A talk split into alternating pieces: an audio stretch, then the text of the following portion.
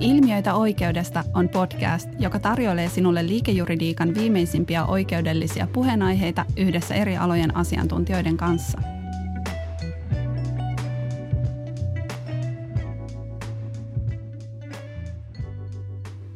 Tervetuloa kuuntelemaan podcastia sijoittamisen murroksesta ja yksityissijoittajien esiinmarssista ja minkälaisia vaikutuksia tällä sitten oikeudellisesti on. Ja tätä aihepiiriä varten niin kutsuin Janni Hiltusen ja Eeva Terhon tänne mun kanssa keskustelemaan. Tervetuloa. Kiitos. Kiitos. Jos me aloitetaan siitä, että keitä te ootte ja mikä on teidän kiinnostus tätä aihepiiriä kohtaan. Haluaisitko Janni aloittaa? Joo. Eli mä oon counselina meidän Capital Markets ja Financial Institutions and Regulations praktiikoissa ja katsotaan siellä erilaisia sijoituspalvelujen antamista, erilaisia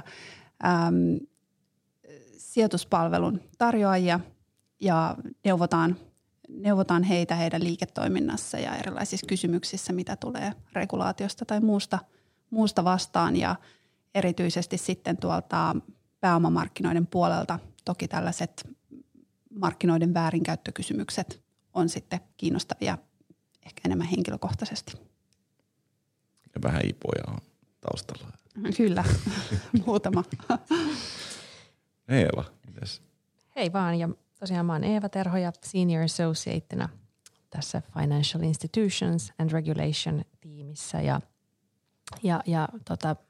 pää ikään kuin työkseni niin neuvon meidän asiakkaita eli lähtökohtaisesti kaikkia finanssivalvonnan tai muiden vastaavien viranomaisten valvomia tahoja erinäisissä finanssiregulaatioon liittyvissä kysymyksissä ja niin kuin siinä mielessä niin kuin finanssiregulaatio on niin kuin mun mielestä mielenkiintoinen ala, koska se kuitenkin siinä mielessä niin kuin keskustelee niiden ilmiöiden ja tapahtumien kanssa, mitä reaalimaailmassa tapahtuu, että vaikka esimerkiksi sitten finanssikriisin seurauksenahan me ollaan nähty ennennäkemätön määrä regulaatiota annetun ja nyt sitten tästä aiheesta, mistä tänään puhutaan, niin mielenkiintoista nähdä, että onko tämä nyt sitten semmoinen ilmiö, mihin sitten valvoja tai lainsäätäjä sitten pyrkii niin kuin vaikuttamaan. Mielestäni oli hyvin kiteytetty ja itse ympäristö- ja luonnonvarajuristina niin jotenkin tuntee suurta rakkautta juuri tavallaan tätä ilmiötä kohtaan, että siinä missä juridiikka kohtaa yhteiskunnan ja tavallaan, että ollaan siellä jatkuvasti, että se ei ole semmoinen niin kuin eristetty oma maailmansa, vaan se koko ajan niin kuin on vahvasti vuorovaikutteena ja yhteiskunnassa tapahtuu jotakin, niin siihen puututaan sitten sillä lainsäädännöllisellä infrastruktuurilla sitten ja viranomaistoiminnalla. Se on juuri näin ja ehkä niin kuin finanssiregulaatiopuolella toki on pakko mainita, että se sääntelyn määrähän tällä hetkellä kyllä on aika hurjaa, että siinä mielessä ehkä ei kaivattaisi niin kuin lisää sääntelyä, mutta ehkä laadukkaampaa sääntelyä, mutta toki tiettyihin lieveilmiöihin ei voi muuta puuttua kuin sääntelemällä lisää, että siinä mielessä. Ja tässä sä aika oivallisesti johdattelit meitä tämän päivän aihepiiriin, eli tarkoitus oli puhua vähän siitä, että ollaan nähty tiettyjä lieveilmiöitä, uuden tyyppisiä ilmiöitä sijoitusmarkkinoilla ihan viime aikoina ja siinä taustalla varmaankin se, että korot on ennätys alhaalla ollut jo pidemmän aikaa, jolloin korkotuottoa ei rahoillensa juurikaan saa ja sitten paljon elvytystoimia tehdään setelirahoitukselle, että rahaa on paljon liikkeellä ja ehkä perinteisiin kulutustottumuksiin ei kulutustapoihin, matkustamiseen ja muuhun ei voi käyttää rahaa, niin ehkä sitten tämä on ajanut monta sitten lisäämään sitä sijoittamisen määrää ja ehkä kaikki istuu kotona läppäreiden ääressä, niin se on vähän ajanvietettäkin. Tätä silmällä pitää, niin miten te nyt arvioitte tätä ja tässä ehkä päällimmäisenä on tämä Wall Street Bets-ilmiö, niin haluaisitteko te sitä vähän purkaa kuulijoille? Joo, on ihan samaa kyllä huomattavissa että yksityissijoittajia on tullut osakemarkkinoille niin paljon enemmän kuin aikaisemmin on ehkä nähty, ja kaikki ne kaupankäyntialustat, kaupankäynnin välineet, se tieto on niin paljon valmiimmin ihmisten saatavilla, että ei nyt sinänsä ole yllättävää, että jotain sellaista kuin tämä Wall Street Betsin tyyppinen liikehdintä tai toiminta, että sitä tapahtuu, että kyllähän sellainen kaupankäynti on toisaalta ihan ehkä vähän luonteenomastakin pörssille, että pörssikurssit liikkuu sen mukaan, miten ihmiset sijoittaa. Ja aikaisemmin sinänsä ne sijoittajat on vaan ollut vähän isompia, että kyllähän tavallaan sellaista johonkin muuhun kuin ihan yhtiöiden fundamentteihin perustuvaa sijoittamista on ollut ennenkin, että on ollut erilaisia tavallaan tällaisia vulture-fundeja tai ehkä jotain aktivistisijoittajia, jotka sitten on ehkä omalla toiminnallaan pyrkinytkin johonkin sellaisiin lopputuloksiin, vaikka joidenkin transaktioiden torppaamiseen tai ihan ohjaamaan yritysten johtoa jollain tietyllä tavalla joka niin kuin on sinänsä ollut ihan sellaista normaalia liiketoimintaa, mitä niin kuin, tai pörssissä tapahtuvaa kaupankäynti, johon ei ole sinänsä ehkä nähty kuitenkaan isosti tarvetta puuttua, että sitä ehkä niin kuin aidosti on pidetty siten ongelmallisena, että nyt on Wall Street Bets ehkä noussut senkin takia, että nyt ne niin kuin toimijat oli vähän eri. Toki siihen liittyy paljon muuta, mitä varmaan tässä vielä hyvän aikaa selvitetään, mutta ei se nyt ihan poikkeuksellista ylipäänsä ollut pörssissä nähdä jotain tällaista. Ja muutenkin mun mielestä tuohon mitä Janni sanoi, että on niin kuin enemmän yksityissijoittajia, niin varmaan osana myös on just se, että sijoittaminen on ikään kuin tullut kaikkien saataville ja siitä puhutaan enemmän. Ja me ollaan nähty paljon blogeja ja podcasteja ja ikään kuin tämmöisiä niin kuin itseoppineita sijoittajia puhumassa näistä asioista, että ehkä aikaisemmin meillä oli nämä tietyt isot pankit, joissa sitten niin kuin tietyn aseman saavuttaneet ihmiset puhu sijoittamisesta ja niin kuin kertoivat niin kuin sijoittamisesta ihmisille, jolloin se ehkä miellettiin vähän semmoisena niin kuin etäisempänä, mutta nyt ehkä sit näiden myötä niin se on tullut ehkä niin kuin lähemmäs ihmisiä ja toki sitten nämä uudet alustat, kaupankäyntialustat, joilla tätä niin kuin kaupankäyntiä on niin kuin helpompi tehdä, niin on myös osittain sitten edesauttaneet varmaankin tätä sijoittajabuumia. Ja ehkä tässä niin kuin tosiaan onkin vähän sen tyyppinen niin kuin murros, että tavallaan ihminen voi ikään kuin, luoda itselleen tämmöisen niin kuin henkilöbrändin, tämmöisen niin kuin sijoittamisen ammattilaisena, ilman että hän sitten välttämättä on minkään tämmöisen niin kuin perinteisemmän instituution palveluksessa. Ja siinä onkin sitten niin kuin mielenkiintoista, että miten tämmöisen ihmisen ikään kuin toimintaa sitten niin kuin säännellään ja mikä tämän ihmisen ikään kuin vastuu sitten, kun hän toimii sillä markkinalla, niin kuin on.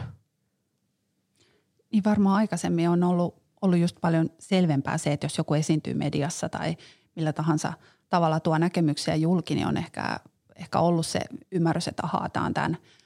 pankin päästrategi tai täällä analyytikkona ja ehkä näille henkilöille myös itsellään on ollut jo niin kuin sen työnsä puolesta sellainen käsitys, että mitä he niin kuin voi siinä roolissaan sanoa, eikä ehkä niin paljon ole kuitenkaan sitten ollut sellainen omana niin kuin yksityishenkilönä siinä esillä, mutta että onhan sitten tietysti ollut sellaisia sijoittajia, joita on jo niin kuin pitkään seurattu ja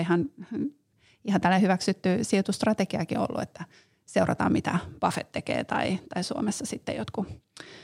Erkki Sinkko tai joku muu, että eikä sekään niin kuin ole ollut mitenkään niin kuin ongelmallista aikaisemminkaan, että siinä tietysti sitten kuulijalla nyt sinänsä on tiettyyn pisteeseen asti aina vastuu siitä, mitä kuulee ja mitä kukin sijoittaja tai kuka tahansa puhuu yhtiöistä tai osakkeista, mutta onhan siinä siinä tietysti sitten ollut ehkä vähän semmoinen aikaisempaa selvempi se, että keneltä ainakin koetaan saavansa ne sijoitusvinkit tai näkemykset.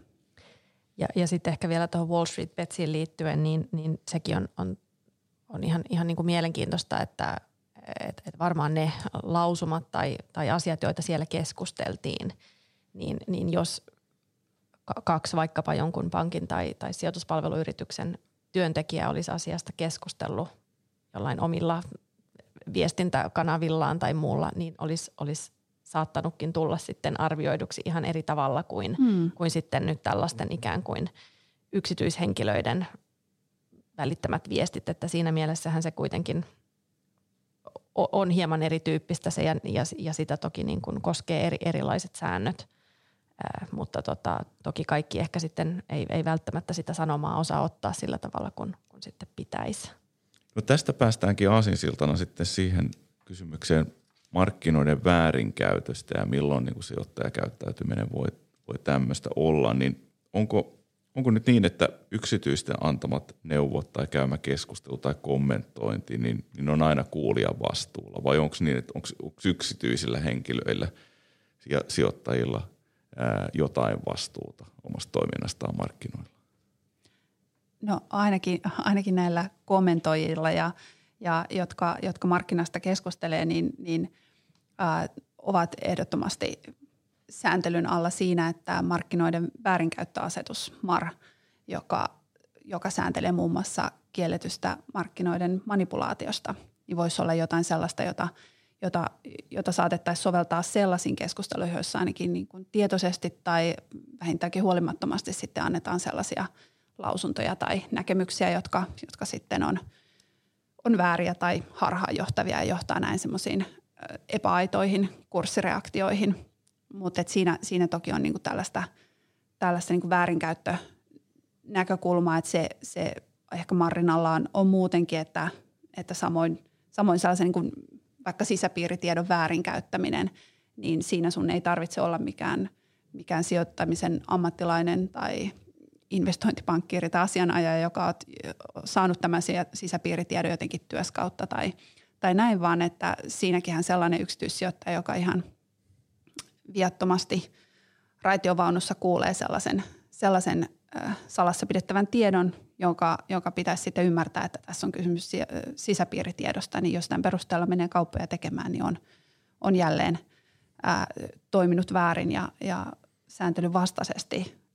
Mutta sitten tietysti sellainen keskustelu, jossa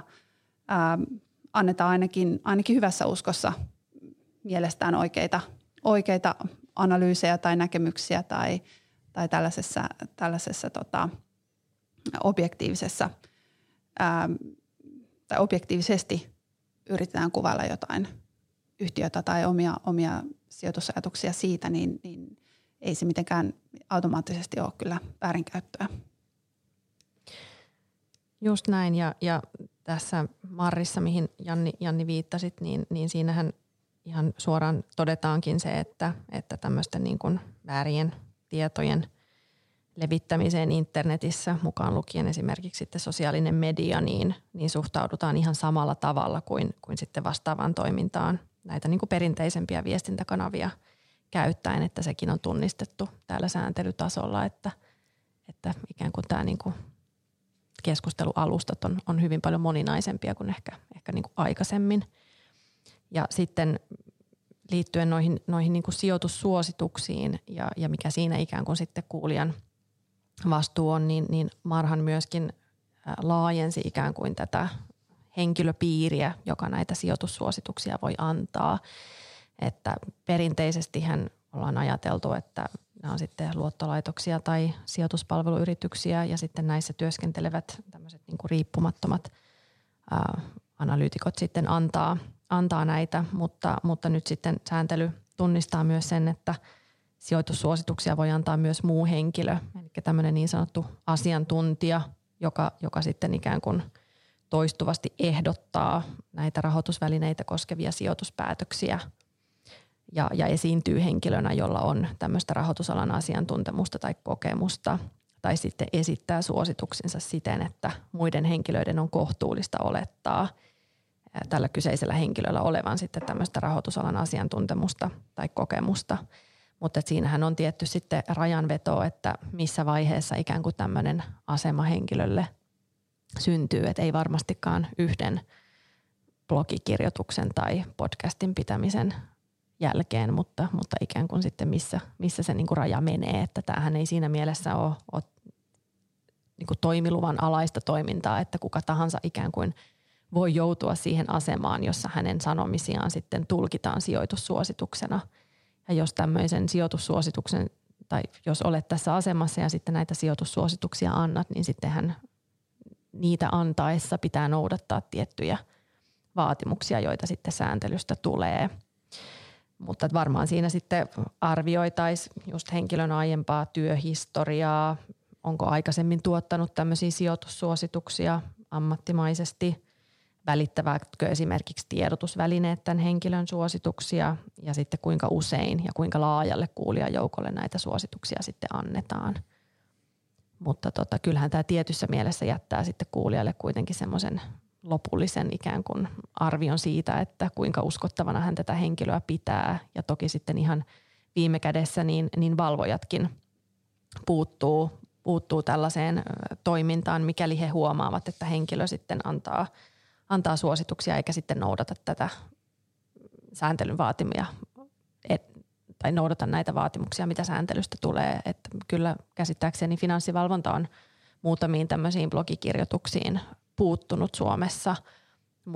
mutta lähinnä se on sitten ollut niin, että on pyydetty oikaisemaan näitä tekstejä. Mitään tämmöisiä varsinaisia sanktioita ei käsittääkseni tai tietääkseni ole Suomessa asian tiimoilta sitten annettu. Nyt takaisin siihen, mitä Eeva tuossa alussa totesit, että on semmoinen ala, jossa aika helposti heti kun tulee jotain uutta ilmiötä tai ongelmaa vastaan, niin siihen varsin hanakasti tarjotaan lisäsääntelyä vastauksena. Niin, onko se nyt vastaus sitten tähän ulottuvuuteen, että tavallaan sijoituksia koskevaa keskustelua ja informaatiota tarjotaan yhä laajemmalla joukolla platformeja ja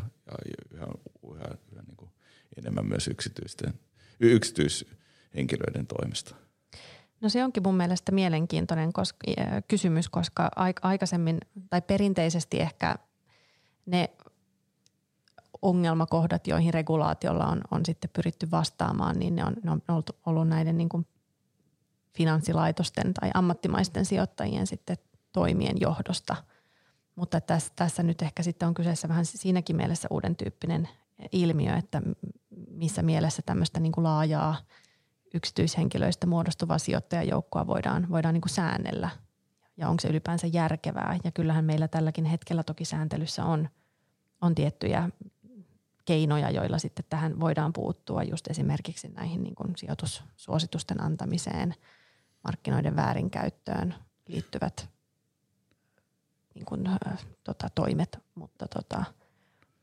vaikea jotenkin olisi nähdä, että tähän nyt sitten pystyttäisiin niin kuin ehkä regulaation voimin vastaamaan, että ehkä se tulee sitten enemmän niiden jo olemassa olevien keinojen kautta sitten esimerkiksi valvontaa lisäämällä.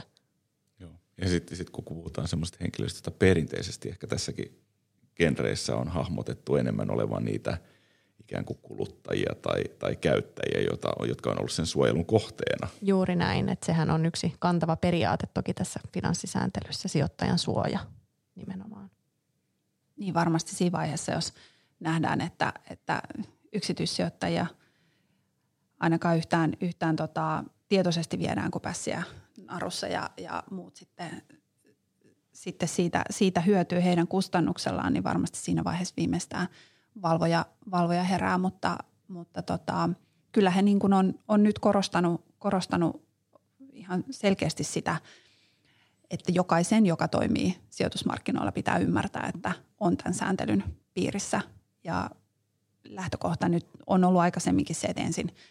muistutetaan ja varoitetaan ja sitten näihin puututaan aina vähän isommilla keinoilla ja välineillä. että nyt FIVA viime vuoden puolella ihan erityisesti antoi markkinatiedotteessaan tällaisen muistutuksen, että tällainen manipulatiivinen kaupankäynti on kiellettyä myös silloin, kun sitä tekee ihan yksityishenkilö. Että oli ihan mielenkiintoista, että he ei sinänsä korostanut siinä sitä, että tällainen kaupankäynti on kielletty, vaan nimenomaan se, että se koskee myös muita kuin ammattimaisia treidaajia. No miten te näette, onko se realismia, että markkinavalvoja pystyy sitten puuttumaan näihin kaikkiin lukuisiin keskusteluihin ja keskustelupalstoihin, missä tätä keskustelua käydään? No ei ainakaan varmaan niihin yksittäisiin henkilöihin, jotka siellä sitä keskustelua käy, ainakaan jos ei ole ihan ilmiselvää ja erityisen vaikuttava henkilö, joka siellä jotain sellaisia näkemyksiä esittää, joita sitten katsotaan sellaisiksi, joita ei olisi asiallista esittää, mutta että ehkä sitten todennäköisempää on, että jossain vaiheessa käännytään sitten katsomaan niitä alustojen ylläpitäjiä itsessään siitä, että tapahtuuko siellä jotain sellaista väärinkäytöstä, johon heidän sitten moderaattoreina pitäisi puuttua. Mutta toki noin kautta linjan nyt voi sanoa, että se, että yksityishenkilöt aktiivisesti käy kauppaa ja keskustelee sijoittamisesta ja esittää siitä näkemyksiä, niin kyllä sen kynnyksen pitäisi olla aika korkealla, että siihen joku viranomainen tai kauppapaikka tai kaupankäyntialusta, keskustelualusta puuttuu, koska ei se nyt itsessään ole mitenkään huono trendi tai kehitys, että ihmiset ottaa vastuuta omasta sijoittamisesta, omasta varallisuudesta. Just näin. Ja sitten toki sekin, että eihän niin kuin, tietenkään se, että kyllähän asioista saa keskustella. Ja tässä ehkä just haasteena sitten onkin just se, että mikä katsotaan ikään kuin, uutisoinniksi, mikä markkinointiviestinnäksi, mikä on niin kuin yleisten faktojen esittämistä, mikä on sitten tämmöistä tilastotietoa, milloin me ollaan jo sitten siellä sijoitussuositusten ikään kuin piirissä, että tässäkin on niin kuin paljon informaatiota, mitä tällaisilla alustoilla ihmiset niin kuin keskustelee ja näin, että varmaan asiallista kritiikkiäkin niin, tavallaan tiettyjen yhtiöiden niin kuin performanssia kohtaan, niin sekin kuuluu siihen ihan luontevaan niin kuin keskusteluun. Kyllä, just näin, mutta ehkä se on sitten, että ehkä nämä niin kuin tavallaan markkinalla ammattimaisesti toimivat henkilöt, niin he pystyvät niin kuin paremmin analysoimaan sitä, että milloin me liikutaan sillä alueella, jossa pitää nyt sitten olla pikkasen varovaisempi, että mitä sanotaan, kun sitten taas tämmöiset yksityishenkilöt, jotka on ikään kuin tullut ehkä vähän uudempina toimijoina tänne mukaan tavallaan, että miten me saadaan sitten se tieto eteenpäin heille, että myös sitä heidän toimintaa saatetaan jollain tavalla säännellä tai siihen voidaan puuttua sitten jälkikäteen. Hei Janni ja Eeva, kiitos kun te johdattelitte kuulijat tähän aihepiiriin ja siihen, että miten markkinaregulaatio nyt sitten koskee myös yksityishenkilöiden toimintaa tuolla markkinoilla ja miten tämä on niin kuin mielenkiintoista nyt ottaen huomioon se, että on ollut ajankohtainen ilmiö tässä ihan viime aikoina. Niin, kiitoksia. Kiitos. Hei, jos pidit tästä podcastista ja haluat kuulla lisää oikeudellisista ilmiöistä, käy kuuntelemassa myös aikaisemmat lähetykset Spotifysta, SoundCloudista tai iTunesista.